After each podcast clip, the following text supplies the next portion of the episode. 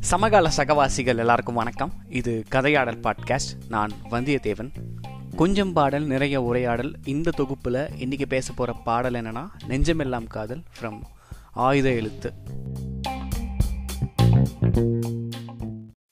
ஏர் ரகுமானோட துள்ளல் இசை வைரமுத்துவோட ஒப்பற்ற எழுத்துன்னு சொல்லிட்டு ரொம்ப இனிமையான ஒரு பாடல் இது. அகநானூறு புறநானூறு காலத்தில் தொட்டே வந்து காதல்னு ஒன்று அமைஞ்சிச்சுன்னா அங்கே வந்து கன்ஃபஷன்ற ஒரு ஸ்டேஜ் கண்டிப்பாக இருக்கும். முதல் ஸ்டேஜில் ஒரு ஈர்ப்புனால இரு மனங்கள் ஒற்று போகுது. அப்புறம் வந்து ரெண்டு பேருமே வந்து கன்ஃபஷன் பண்ணுறாங்க நீங்கள் என் மேலே வச்சுருக்கிற அபிப்பிராயம் உண்மை இல்லை. இதுதான் உண்மைன்ற மாதிரி ரெண்டு பேரும் அவங்களுடைய உண்மை நிலையை ரெண்டு பேருக்கும் எடுத்துரைக்கிறதான் ஒரு கன்ஃபஷன் ஸ்டேஜ். அந்த மாதிரி தமிழ் சினிமாவில் அந்த மாதிரி ஒரு சுச்சுவேஷன் அமைஞ்சது ரொம்ப ரொம்ப ரொம்ப கம்மி. அதில் இந்த பாடல் முக்கியமாக இந்த கன்ஃபஷனை வந்து ரொம்ப அழகாக வந்து விவரித்திருக்கிறாங்கன்னு சொல்லலாம். ஏன்னா சும்மா முழாம் பூசி ஏதோ வெளிப்படையாக புற தோற்றத்தில் மட்டும் இதுதான் கன்ஃபஷன் சொல்லாமல் அக தோற்றத்தில் அக அக உணர்வுலேருந்து சில விஷயங்களை சொல்லியிருப்பாங்க இந்த பாட்டில்.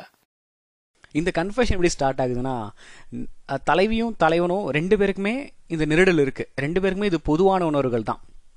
தலைவி கேட்குறாங்க நெஞ்சமெல்லாம் காதல் தேகமெல்லாம் காமம். உண்மை சொன்னால் என்னை நேசிப்பாயான்னு சொல்லிட்டு ரெண்டு பேருக்குமே ஒரே வகையான உணர்வுகள் தான் இருக்குது அது ரெண்டு பேருமே சொல்ல தயங்குறாங்க. ஆனால் ரெண்டு பேருமே மனம் ஒத்து போகுது. சரி இது பரவாயில்லன்னு சொல்லிட்டு ரெண்டு பேரும் இருக்கிற நேரத்தில் காதல் கொஞ்சம் கம்மி காமம் கொஞ்சம் தூக்கல் மஞ்சத்தின் மேல் என்னை மன்னிப்பாயா? இது பரவாயில்லன்னு சொல்லிட்டு இருக்கிற நேரத்தில் வந்து அந்த காதலோட காமம் தான் அதிகமாக இருக்குது என்னை வந்து இந்த உண்மை சொன்னால் என்னை நேசிப்பாயா? முன்ன நேசித்த மாதிரி நேசிப்பாயா? இல்லை மனசார மன்னிப்பாயா? இல்லை என்னை தப்பாக நினச்சிவியான்னு சொல்லிட்டு ரெண்டு பேருமே தயக்கத்திலே மாற்றி மாற்றி கன்ஃபெஷன்ஸ் பண்ணிக்கிறாங்க சொல்லப்போனால் பியூபர்ட்டியை விட செகண்ட் ஸ்டேஜ் ஆஃப் அந்த அட்லசன்ஸ் அந்த இயர் டுவெண்ட்டீஸில் வரும் இல்லைங்களா? அதை அனலைஸ் பண்ணுறதுக்கு நம்மளுக்கு நிறைய அவேர்னஸ்ஸே இல்லை. இந்த மாதிரி எதுக்கு நம்ம ப்ரையாரிட்டிஸ் கொடுக்கணும்? எதுக்கு ப்ரையாரிட்டிஸ் கொடுக்கக்கூடாது? எதை நம்ம சொல்லணும்? எதை சொல்லக்கூடாதுன்னு சொல்லிட்டு ஒரு கிளாரிட்டி இல்லாமல் தான் இந்த ஏழை டுவெண்ட்டிஸ் கிராஸ் ஆகிட்டு இருக்கு. மேலும் தலைவன் என்ன சொல்கிறாருன்னா பெண்கள் மேலே மையல் உண்டு நான் பித்தம் கொண்டது உன்னில் மட்டும். நீ முத்த பார்வை பார்க்கும்போது என் முதுகு தண்டில் மின்னல் வெட்டும்னு சொல்லிட்டு. மேபி டூ தௌசண்ட் ஃபோரில் பீப்புள் இப்படி யோசிச்சிருக்க மாட்டாங்க பட் இப்போ இந்த மாதிரி லைன்ஸ் எழுதியிருந்தா கண்டிப்பாக நம்ம யோசிச்சிருப்பேன்னா பாலின வேறுபாடு வந்து ஆண் பெண் மட்டும் இல்லை அதை தாண்டி நிறைய இருக்குது அது நம்மளுக்கு இப்போ அவேர்னஸ் இருக்குது பட் டூ தௌசண்ட் ஃபோரில் இந்த இதை யாரும் யோசிச்சிருக்க மாட்டாங்க. அவர் வந்து கன்ஃபார்ம் பண்ணுறாரு நான் வந்து பெண்கள் மேலே தான் மையல் வச்சுருக்கேன். ஐம் ஸ்டேட்மெண்ட்ன்ற மாதிரி. அதுலேயும் வந்து நம் நான் வந்து பித்தம் கொண்டது உன்னில் மட்டும்தான் அப்படின்ற மாதிரி ஷியோரிட்டி கொடுக்குறாரு. நீ முத்த பார்வை பார்க்கும் பொழுது என் முதுகுத்தண்டில் மின்னல் வெட்டும்ன்ற மாதிரி உன்னுடைய பார்வை ஸ்பரிசம் தான் எனக்கு வேறு வகையான ஒரு தாக்கத்தை ஏற்படுத்துது. குறிப்பாக முதுகுத்தண்டில் மின்னல் வெட்டும்ன்ற அளவுக்கு ஒரு தாக்கத்தை ஏற்படுத்துது. நீதானே மலைமேகம் எனக்கு என் ஹார்மோன் நதியில் வெள்ளப்பெருக்கு. வா சோகம் நீ நமக்கு எதற்கு யார் கேட்க நமக்கு நாமே வாழ்வதற்குன்னு சொல்லிட்டு இந்த கதா இந்த படத்தில் வர கதாபாத்திரமும் ரொம்ப ஓவர் மெச்சூர்டான ஒரு கதாபாத்திரம். அதுக்கேற்ற மாதிரி இந்த லைன்ஸ் இருக்குது ஸோ அவன் வந்து காதில் வந்து ஹார்மோன் ரீதியாக வந்து அணுகிறான். நீதானே எனக்கு எல்லாமும் நீ இருக்க. எனக்கு காதல் அரும்புவது காரணமும் நீ தான்.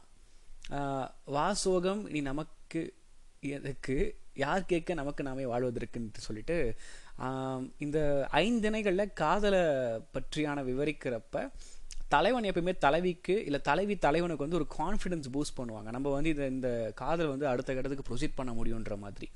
இந்த லைன்ஸ் வந்து எனக்கு அப்படிதான் தெரியுது. அவர் வந்து தலைவிக்கு வந்து கான்ஃபிடென்ஸை பூஸ்ட் பண்ணுறாரு இனி எதுக்கு உனக்கு சோகம்? யார் கேட்க நமக்கு நாமே வாழ்வதற்கு? வேற யார் இருக்கா? நம்ம நம்ம யார் கேட்ட கேட்டால் என்ன நமக்கு? நம்ம தான் இருக்கிறோம்ல உனக்கு நான் எனக்கு நீன்ற மாதிரி அமைஞ்சு போயிட்டோன்ற மாதிரி சொல்கிறாரு இந்த கன்ஃபஷன் நடுவிலே வந்து என்ன சொல்கிறாங்கன்னா மறுபடியும் நான் உண்மை சொன்னால் நேசிப்பாயா? இல்லை தப்பாக நினச்சிருவியா? இல்லை மனசார நான் மன்னிப்பியான்ற மாதிரி அந்த லைன்ஸ் மறுபடியும் மறுபடியும் வந்துட்டு போகுது. இதுக்கு ரிப்ளை பண்ணுற மாதிரி தலைவி என்ன சொல்கிறாங்கன்னா காதல் என்னை வருடும் போதும் உன் த காமம் என்னை திருடும் போதும் என் மனசெல்லாம் மார்கழி தான் என் கனவெல்லாம் கார்த்திகை தான் என் வானம் என் வசத்தில் உண்டு என் பூமி என் வசத்தில் இல்லை. உன் குறைகள் நான் அறியவில்லை.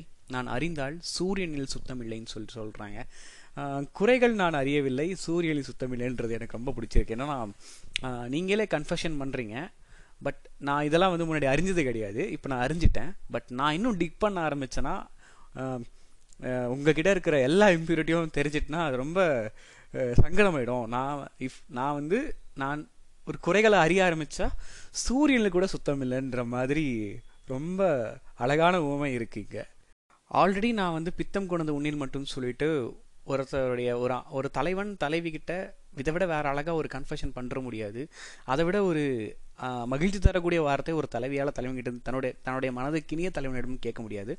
இப்படி இருக்கிற பட்ச தலைவன் என்ன சொல்கிறாங்கன்னா காதல் என்னை வருடும் போதும் உன் காமம் என்னை திருடும் போதும் என் மனசெல்லாம் மார்கழி தான் என் கனவெல்லாம் கார்த்திகை தான் சொல்கிறாங்க இதுக்கு பொருள் வந்து என்னன்னு சொல்லிட்டு கொஞ்சம் அனலைஸ் பண்ணலாம்னு சொல்லிட்டு கோராவில் போனால் அங்கே ஸ்ரீநித்யா கோபாலன்னு சொல்லிட்டு ஒருத்தவங்க ஒரு ரைட்டப் எழுதியிருந்தாங்க. அதில் வந்து அவங்களோட பர்ஸ்பெக்டிவ் நல்லா இருந்துச்சு. என்ன சொல்கிறாங்கன்னா கார்த்திகை ஏற்றிய சூடு அடங்கி மனசும் உடம்பும் அறிவும் ஆன்மாவும் உணர்வும் குளிர்வது மார்கழியில்.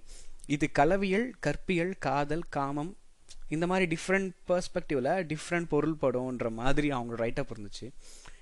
இவங்களோட பர்ஸ்பெக்ட் நல்லா இருந்துச்சு. பட் பட் ஸ்டில் அதை எழுதின வைரமுத்துக்கு மட்டும்தான் தெரியும். அவர் என்ன மாதிரியான பொருள் படம் எழுதினார்னு சொல்லிட்டு.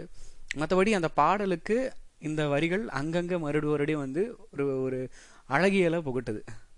ஆல்ரெடி இந்த பாட்டில் வர வரிகள் வந்து இவ்வளோ அழகியலாக இருக்குது பொருள் புரிஞ்சவங்களுக்கு இன்னும் அது வேறு வகையான ஒரு இன்பத்தை கொடுக்கும். இது தாண்டி ஏஆர் ரகுமானோட மியூசிக் வந்து இந்த பாட்டில் ரொம்ப பயங்கரமாக இருக்கும். அப்படியே வேற ஒரு வைபில் வந்து நம்மளுக்கு அப்படியே கொஞ்ச நேரம் ஆட்டி வைக்கிற மாதிரி இருக்கும். பாடலோட காட்சி அமைப்பும் பார்த்தீங்கன்னா ரெண்டு பேரும் வந்து ஒரு கன்ஃபஷனை வந்து உணர்ந்துட்டு மகிழ்ச்சியோட போவாங்க. ஏன்னா ரெண்டு பேரோட உண்மை நிலையும் ஓரளவுக்கு ரெண்டு பேரும் தெரிஞ்சிருச்சு. தலைவி தலைவன்கிட்ட வேண்டிய வார்த்தைகள்லாம் செவியேறியாச்சு அதனால் காட்சி அமைப்பும் ரொம்ப நல்லாயிருக்கும். ஸோ இந்த உரையாடலோட இந்த பாட்காஸ்ட்டை முடிச்சுக்கிறேன்.